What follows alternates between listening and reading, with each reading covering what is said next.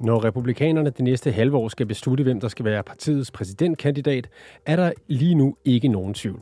De peger på ham her. He says, You're not going to be a dictator, are you? I said, No, no, no, other than day one. Men i partiet er der lige nu et kapløb i gang for rullende kameraer. Fire kandidater kæmper i bedste CV-sendetid om at blive nummer to. The best of the rest, eller som dagens gæst formulerer det, den næstbedste kandidat, der kan tage til i tilfælde af, at noget uforudsigeligt sker. Du lytter til konfliktzonen, hvor vi i dag går tæt på valget i The Grand Old Party, der viser sig bestemt ikke at være kedeligt. Mit navn er Oliver Bernsen. Velkommen til.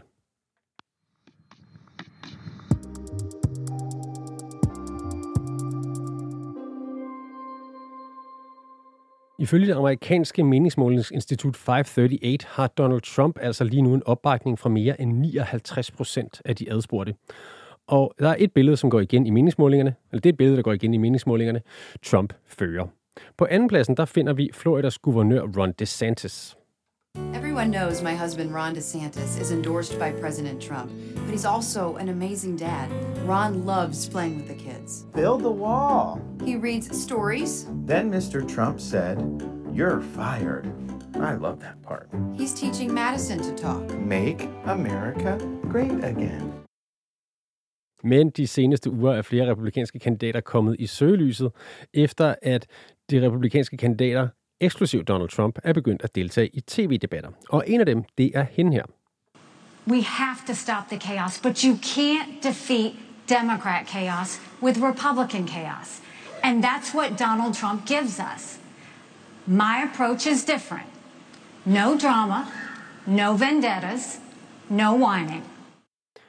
Det var Nikki Haley, vi hørte her, og Mads Dahlgaard Madsen, hvad er det, en Nikki Haley kan? Hun er rigtig, rigtig god til at give en stemme til de, det, vi kalder never Trumpers i det republikanske parti. Dem, som der bare gerne vil have alle andre end Donald Trump som øh, partiets kandidat i 2024-valget. Og så har hun simpelthen øh, for mange republikanske vælgere ansigtet på fremtidens republikanske parti, på tiden efter Donald Trump. Og det er hun virkelig, virkelig god til at tabe ind i, som man siger. Du er USA-analytiker. Velkommen til programmet. Øh, Nikki Haley her, som ifølge flere meningsmålinger kravler op af popularitetsstigen lige nu. Hun er tidligere FN-ambassadør for USA under Trumps regering, og før det var hun guvernør i South Carolina i seks år. Du var lidt inde på det før, men hvilke republikanere er det, hun appellerer til? Jamen, hun appellerer netop til sådan, hvad kan man sige, de traditionelle republikanere. Dem, som vi alle sammen har stiftet bekendtskab med op igennem 90'erne og 0'erne. Sådan de der George Bush-republikanere, som, som ligesom går op i et stærkt defense. De øh, synes, at den føderale stat den skal have en mindre rolle i den, i den almindelige amerikaners liv. Staterne skal have mere magt, og så skal de have en aktiv udenrigspolitik, udenrigspolitik hvor USA skal være en supermagt, der tager en aktiv rolle i, i verden. Og det står jo i skarp kontrast til trumpismen, som er det moderne republikanske parti, som mere ser en isolationistisk tilgang til USA's udenrigspolitik. Så, så hun er ligesom det traditionelle USA, og så er hun jo kvinde. Hun er uhyre kompetent. Så hun appellerer også til rigtig, rigtig, rigtig mange moderate øh, midtervælgere, som der kunne gå den ene eller den anden vej. Og nu er vi jo så ude i, tv-debatter mellem de her øh, fire kandidater af det. Øh, I den seneste tv-debat mellem de republikanske kandidater, der blev hun øh, angrebet fra højre og venstre. Øh, Ron DeSantis, som vi øh, talte om tidligere, han mener, at hun bukker under for venstrefløjen, og Vivek Ramaswamy kalder hende en fascist. Øh, hvilken effekt har de her angreb fra hendes øh, hvad skal man sige, modkandidater haft øh, på øh, Nikki Haley? Ja, de har faktisk lidt modsat effekt, fordi at, det er en god indikation i sådan nogle debatter her, det er at se, hvem er det, der bliver angrebet? Og når man kigger på den person, der bliver angrebet, det er en god indikation på, at det er den person, der er på en opadgående kurve, og det er den person, man anser som værende den førende. Så der er faktisk rigtig mange, der er rigtig stor pointe i at blive angrebet og være den, der bliver angrebet, fordi så får man al opmærksomheden. Og man, det gentagende mønster har bare været i de her debatter, at Nikki Haley er øh, blevet mere og mere dominerende og har bevæget sig længere og længere ind på midten af scenen og været den, der har modtaget de her angreb. Så nu sagde du godt nok i starten, at Ron DeSantis han er nummer to i det her primærvalg lige efter Trump. Men altså, han er på en totalt nedadgående kurve, så sådan realpolitisk, jamen så er det Nikki Haley, der er nummer to nu. Hun er ved at overtage DeSantis' position. Og så hun får alle de her angreb på sig, og hun har været, vist sig ekstremt kompetent til at svare, svare tilbage på dem. Og hvad vil det betyde for øh, det republikanske parti, hvis, øh, hvis hun bliver valgt? Jamen, det, altså, jeg kan godt sige, at jeg var i Washington for, for to, og en halv, øh, to og en halv uge siden, og jeg kan godt sige, at der både øh, meget moderate demokrater, øh, hvad kan man sige, det vi kalder independents, dem der både kan gå til republikanere og demokrater, men også uhyre mange republikanere, som også offentligt vil stemme på, øh, siger, de stemmer på Trump, men i virkeligheden er meget skeptiske, jamen de hungrer efter et Nikki Haley-præsidentskab. Det vil simpelthen være så øh, meget mere moderat, meget mere straight down the line, noget vi kender øh, hvis hun bliver præsident, at selv mange demokrater vil acceptere hende som, øh, som præsident, fordi hun står i så skarp kontrast til Donald Trump. Så hun vil øh, bringe, øh, som hun selv siger, stabilitet til præsidentskabet. Hun vil bringe, øh, som vi sige, udrama. Der er, der er meget, meget lidt drama omkring Nikki Haley. Øh, og så vil hun ikke sætte spørgsmålstegn ved USA's rolle i verden. Så hun, altså, hun vil virkelig være noget, der vil få rigtig, rigtig mange folks nerver til at virkelig, øh, hvad kan man sige, øh, stemme sig ned. Ikke? Altså. Øhm, hvis vi bevæger os lidt længere øh, ned ad listen øh, over republikanske kandidater, så finder vi øh, Vivek Ramaswamy, som jeg lige blev nævnt før. Han er en 38-årig forretningsmand og politiker, der er stor tilhænger af Trump, og som ikke er bange for at komme med nogle øh, verbale bredsider. She said that I have a woman problem. Nikki, I don't have a woman problem. You have a corruption problem. And I think that that's what people need to know. Nikki is corrupt. Ja, det var altså Vivek Ramaswamy, vi hørte her. Han øh, ligger lige nu til at få en opbakning på højst 5% af stemmerne, og alligevel så øh, fører han sig frem og holder sig virkelig ikke tilbage i de her debatter.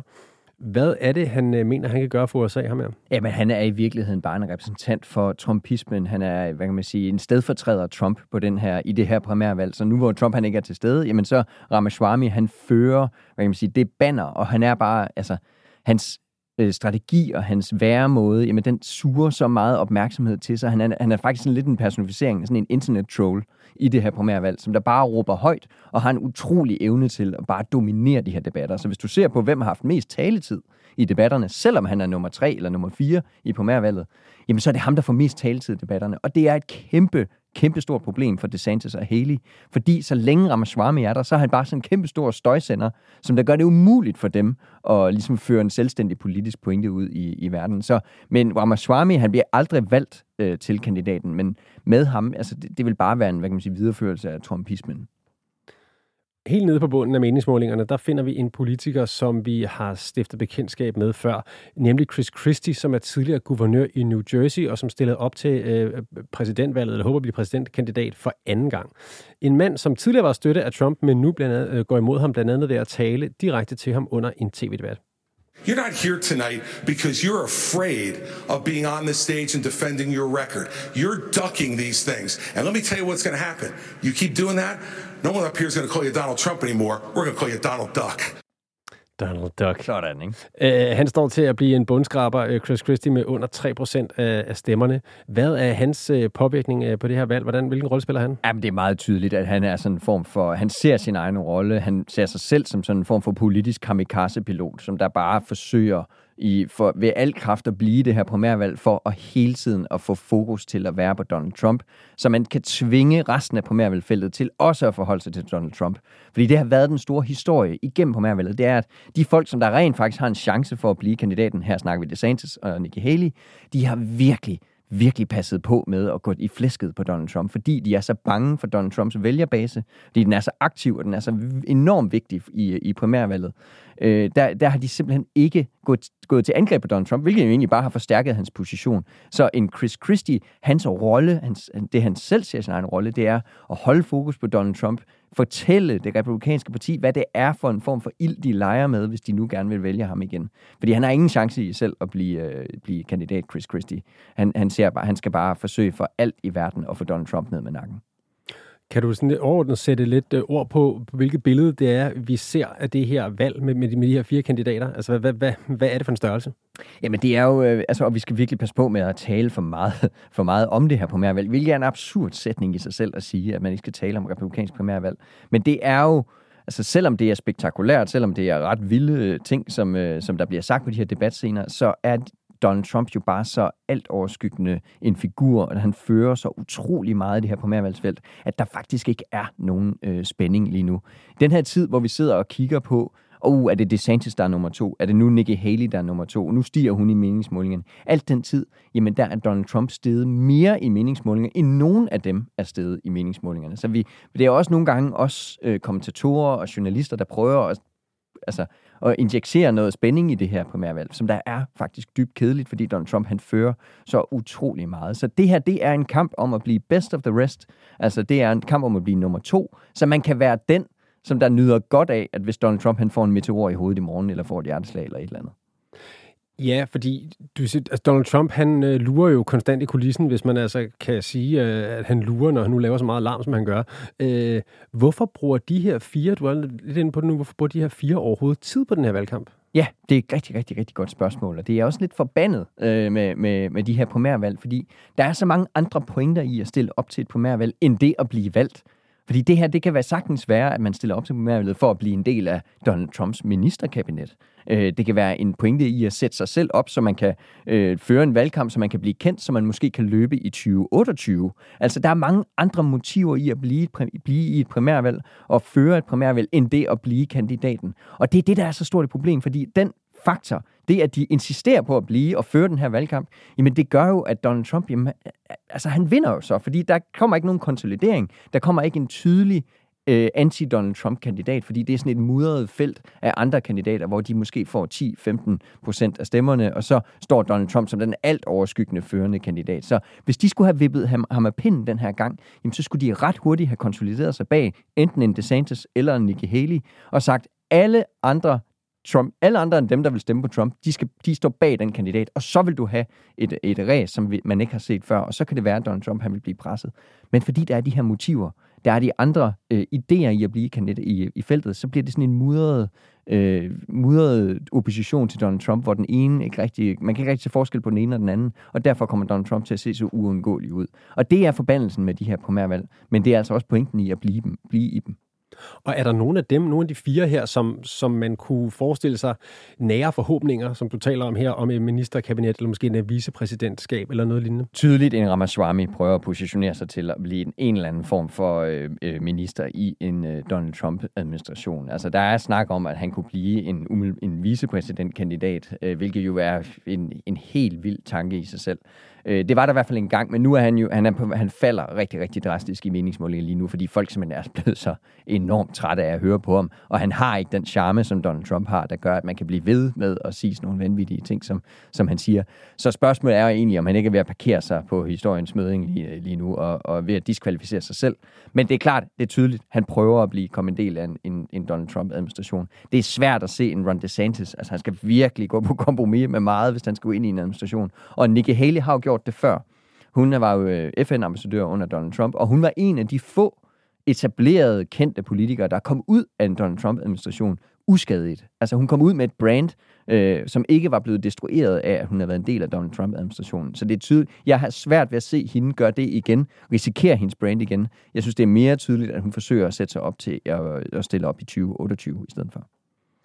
For tiden så ligger Donald Trump jo rigtig godt i meningsmålingerne til at blive USA's øh, næste præsident. Øh, hvordan ser de fire øh, andre republikanske kandidaters politiske fremtid ud, hvis, hvis nu det skulle vise, sig, at Donald Trump faktisk vinder præsidentvalget næste år? Ja, altså, det, det, det ser rigtig, rigtig svært ud. Altså, DeSantis øh, vil, vil det, det, altså han skal tilbage og blive Florida-guvernør. Han har satset stort set hele sin politiske karriere på at stille op den her gang. Og det, det, altså hvis han, hele hans brand, det er, at han kan vinde, hvor alle andre republikanere taber. Altså, han, han vandt i guvernørposten i, øh, i Florida med et ekstrem marken, altså et jordskredsvalg i, i Florida, som han havde håbet på, at han kunne konvertere til et kæmpe popularitet på national plan. Men det har vist sig, at han er ikke klar til primetime. Han er simpelthen akavet, når han møder, hvad kan man sige, the general. Altså han er, han er, han er akavet, når han møder de her, præ, hvad hedder det, primærvalgsvælgere, men også, hvad skal man sige, præsidentskabsvælgere. Han, han er klar til den nationale scene.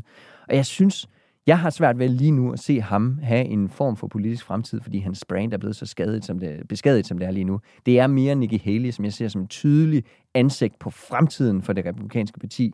Altså en ung kvinde, som der kan appellere til midtervælgerne, men samtidig stå for noget af det, som Trump, øh, Trumpismen står for. Øh, der er en ambition. En Ramaswamy, jeg ser ham, han er nok ret meget færdig nu. Han kommer til at få et talkshow eller en podcast efter det her.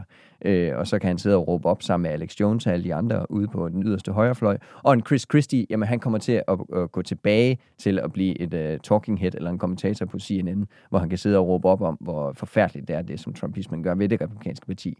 Han har stillet op rigtig, rigtig mange gange før. Jeg, jeg ser ikke ham have en skud, et skud i bøssen igen. Du siger, at, at øh, det her det egentlig bare er vand på Trumps mølle, fordi at det, der, op, der er en splittelse. Der er ikke en, en samlet, et samlet parti bag en modkandidat til ham, eller en, en modstander øh, til, øh, til ham. Øh, hvor, altså, hvor, hvor længe bliver det ved? Altså, fordi på et eller andet tidspunkt, så begynder nogle kandidater man også at falde fra, eller øh, trække sig, og, og så skal man vel finde en eller anden, som man tror på, samlet? Ja, eller så skal man bare gå til at sige, at det her det er uundgåeligt, fordi Donald Trump han suger alt oxygen ud af, lo- lokalet. Men den konsolidering, den ser vi nok først her i, øh, i januar måned, om cirka halvanden måned, øh, lidt, lidt, cirka, lidt under en halvanden måned, hvor de første primary starter, altså de første primærvalg. Det første er i Iowa, de her Iowa caucuses. Og der er det, at en øh, øh, Ron DeSantis, han har puttet alle sine æg i Iowas kurv. Altså han har brugt stort set alle sine kampagnemidler på at klare sig godt i Iowa. Og lige nu klarer han sig faktisk ikke særlig godt i Iowa. Selvom han har brugt alle de her penge, så står han nogenlunde lige med Nikki Haley i Iowa. Og det vil sige, hvis han ikke performer godt i Iowa, jamen så, så er det altså done and over for, for Ron DeSantis. Så ser vi ham falde ud, og så er det, vi skal sidde og se, hvor er det DeSantis' vælgere går hen. Altså går de til Nikki Haley, eller går de til Donald Trump? Hvis de går til Donald Trump, så er det her lidt over and done. Altså, så kan vi godt se på New Hampshire, vi kan godt se på South Carolina, som er de to efterfølgende på hver stater. Men hvis konsolideringsmekanismen, øh, hvad kan man sige, bevægelsen, den går til Donald Trump, så snart der er en, der falder ud, jamen så er det uundgåeligt, at det er Donald Trump, der vinder den her gang. Men hvis de går til Nikki Haley, så kan det være, at vi ser en, øh, en konsolidering bag Haley, og så har vi et, et, et two-person race i øh, New Hampshire og South Carolina. Så vi får de første svar om, øh, om cirka øh, 30-35 dage.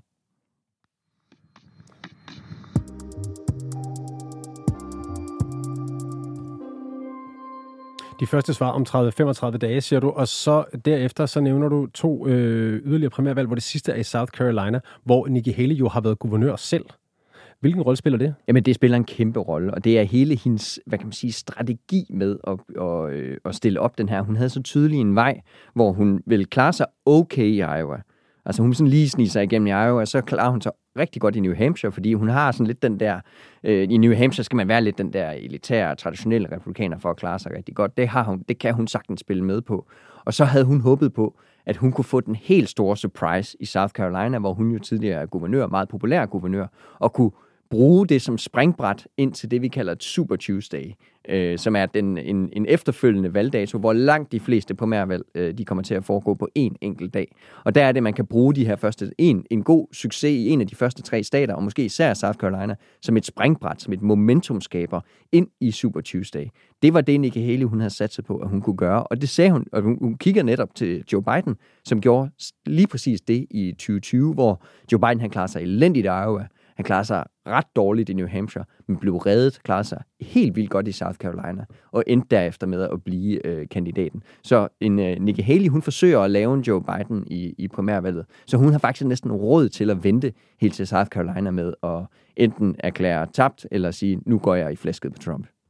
Og, og hvis hun erklærer sig tabt, så, så er det Donald Trump. Så er det slut. Så er det færdigt. Altså, så, så, så, så er det jo en Chris Christie eller en, øh, altså en, øh, en Ramaswamy, vi lige pludselig kigger på, og det er fuldstændig utopi. Altså, så bliver det rigtig, rigtig kedeligt på valg øh, frem til øh, konventet, hvor Donald Trump han er den eneste kandidat. Så det er lidt øh, lige nu, hvis jeg skulle se på det, så er det Nikki Haley og nothing. Hvad siger det som, øh, om partiet som institution, at det står i den her situation? Jamen, det bekræfter bare, at partiet er blevet overtaget af trumpismen i de her år. Det, det er en videreførelse, endnu et datapunkt, der siger, at det republikanske parti har så ekstremt svært ved at blive enige med sig selv om, hvor det er på vej hen, og at den voksende populisme i det her parti, jamen den er ved at slå, hvad kan man sige, slå rod i partiet, fordi de simpelthen ikke kan smide en Donald Trump øh, øh, væk på trods af, at manden han har alle de her retssager imod sig, på trods af, at han tabte i 2020. Normalt så ser man jo, hvis man taber et valg i amerikansk politik, jamen, så er man ude. Du får ikke en chance mere. Men Donald Trump er lykkedes med at ramme en tendens, især hos primærvalgsvælgerne, med de her græsrødder i partiet, som gør ham så øh, alt overskyggende dominerende en figur i partiet. Så, så, så, så længe han er i det republikanske parti, ser det ikke ud som om, at det, det kan komme videre på den ene eller anden måde. Og det er han jo øh, på en eller anden måde, men han er det jo også ikke i de her debatter, hvor han er valgt ikke at deltage. Øh, og Chris Christie mener, det var at sammenligne ham med Voldemort, altså sådan en, mm. en person, som de andre ikke tør omtale ved navn, fordi han er for farlig og for mm. uhyggelig. Hvad laver Trump nu? Jamen, Trump han løber rundt og holder... Han laver... Altså, han, han er jo meget effektiv. Han, han kan jo spille medierne fuldstændig øh, som en harpe nogle gange. Øh, der bruger han jo virkelig hans fortid som reality-stjerne øh, til sit bedste, ikke? Men hver gang der er de her øh, debatter, jamen så sørger han lige for at holde en, øh, en kæmpestor, et kæmpestort rally, hvor han så holder en lang tale, mens den her debat foregår. Eller også så sørger han lige for at sætte et stort interview op på en konkurrerende kanal. Og dermed skaber han sådan et split screen moment, hvor han kommer til at se så uundgåelig ud. Altså, de andre kandidater kommer til at stå på den der scene, og de diskuterer noget, men der er en kæmpe stor elefant i lokalet, og han hedder Donald Trump, og han sidder lige på den anden side og prøver at se, hvor han fører allerede øh, præsidentvalgkamp, fordi han bliver omtalt som den kommende præsident. Så det er sådan en effektiv måde at melde sig, altså melde sig ud af kampen, og dermed vinde kampen på den ene eller anden måde. Øh, han har selv udtalt, at at øh, han synes jo egentlig, det er meget fint, de fortsætter de her debatter, fordi så kan han jo bare se, hvem det er, han skal udpege som vicepræsident. Altså på den måde, så tager han jo sådan lidt øh, energien ud af det her, og gør det sådan lidt til et cirkus, ikke? Og, og i et af de her øh, interviews, som du taler om, han, øh, han hvad skal man sige, øh, sender ud som modspil til debatterne, der øh, var det jo, han sagde, den kom med den bemærkning, han øh, leverede i starten af programmet, at øh, han lovede, at han ville ikke være en diktator, fordi det er der nogen, der reelt går og frygter, at han vil have sådan en autoritær, øh, autoritære mm. øh, tendenser. Men siger, at det gør han ikke, det gør han kun på dag Ja. Kun en dags diktator. Yes. Altså, og alligevel er han jo øh, den, som det republikanske partis vælgere vil have. Ja, præcis. Og det er, det er jo simpelthen Teflon Trump, når det er aller, øh, allerbedst der. Ikke? Øh, fordi han siger det på en måde... Altså, hvis for eksempel Ramaswamy han har sagt det, jamen så har han nok været ude, så er han blevet diskvalificeret. Men Donald Trump, han kan sige det på en charmerende, på en humoristisk måde, hvor han både sender budskabet til dem, som egentlig godt, godt kunne se ham som en diktator. Jeg synes, det er en ret god idé, det der med, at nummer et, altså på første dagen, der, øh, der kan han lige træffe nogle ret upopulære beslutninger. Og så kan han så samtidig sende det til dem, som der siger, at det var bare for sjov, han lavede bare en joke. Altså, så han, han vinder ligesom på, på, alle, på begge sider af, af fløjen der, og samtidig oven i alt det, jamen så suger han al opmærksomheden væk fra debatten. Fordi hvor mange ved lige egentlig, at der har været en primærvalgsdebat i den her uge, versus hvor mange ved, hvad det er, Donald Trump han sagde til det her interview på samme tid, som, øh, som, som debatten foregik. Ikke? Det er langt de fleste, langt den meste dækning har været, at lige præcis den kommentar øh, versus øh, hvad, den rent faktisk, øh, hvad, hvad der rent faktisk var af dækning af debatten. Og det er jo bare Donald Trump igen, der formår at tiltrække al opmærksomheden. Hvor er det republikanske partis fremtid så henne? Jamen det er øh, på den anden side af, at Donald Trump han øh, ikke er i amerikansk politik mere. Altså han man skal huske på, at han er en gammel mand. Øh, og, øh, og på et eller andet tidspunkt, så, øh, så, så dør han jo. Og jeg, jeg er faktisk derude i min analyse nu, at det republikanske parti kan ikke komme med det her endelige opgør med, hvor det vil hen. Det kan ikke komme med et opgør med trumpismen, før Donald Trump han på den ene eller anden måde ikke er der længere. Jeg vil selv sige, hvis han kommer i fængsel på grund af de her retssager, bare det, at han er en figur, der eksisterer derude i, øh, i økosystemet, det gør, at det republikanske parti kan komme videre. Så vi er nødt til at have Donald Trump spillet af banen på den ene eller anden måde. Og det er nok et spørgsmål om, at han skal ja, simpelthen være død eller melde sig selv aktivt ud af politik, før at øh, partiet det på den ene eller anden måde kan genopfinde sig selv. Fordi så er der måske ikke en aftager til ham. En, en, en trumpistisk kronprins findes ikke. Det er det, der er så interessant at spekulere om i den her tid. Altså, fordi, at, fordi at, øh, der netop er en idé om, at jamen, trumpismen er en bevægelse, som ikke nødvendigvis er afhængig af Trump, men det er svært at se, hvem der kan, har den der kombination af charme og selvtillid og øh, hvad kan man sige, politisk ideologiløshed, som det gør, at han er så påvirkelig og populistisk. Altså, der er ikke nogen, der har den cocktail. Så hvem er det, der kan bære fakten videre? Det har jeg svært ved at identificere i den her tid. Det er i hvert fald ikke en Ramaswamy. Og ganske kort til sidst, Mads Dahlgaard Madsen. Hvem er, hvis der ikke er en trumpistisk kronprins, hvem er så den republikanske kronprins? Jamen, det er tydeligt en Nikki Haley, vil jeg sige, våger påstå lige nu. Det er tydeligt, hun er ansigtet på fremtiden for det republikanske parti. Hvis partiet vil have sin vilje, så var det en Nikki Haley, der bare faklen videre. Men før det skal kunne ske, jamen, så skal der være et opgør med trumpismen på den ene eller anden måde. Mads Dahlgaard Madsen, du er USA-analytiker. Mange tak, fordi du var med i programmet. Det var så lidt.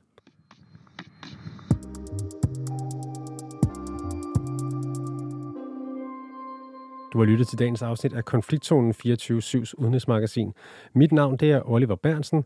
Sofie Ørts er redaktør, og du kan lytte til programmet direkte mandag til torsdag fra 8 til 8.30, men du kan selvfølgelig også finde det som podcast.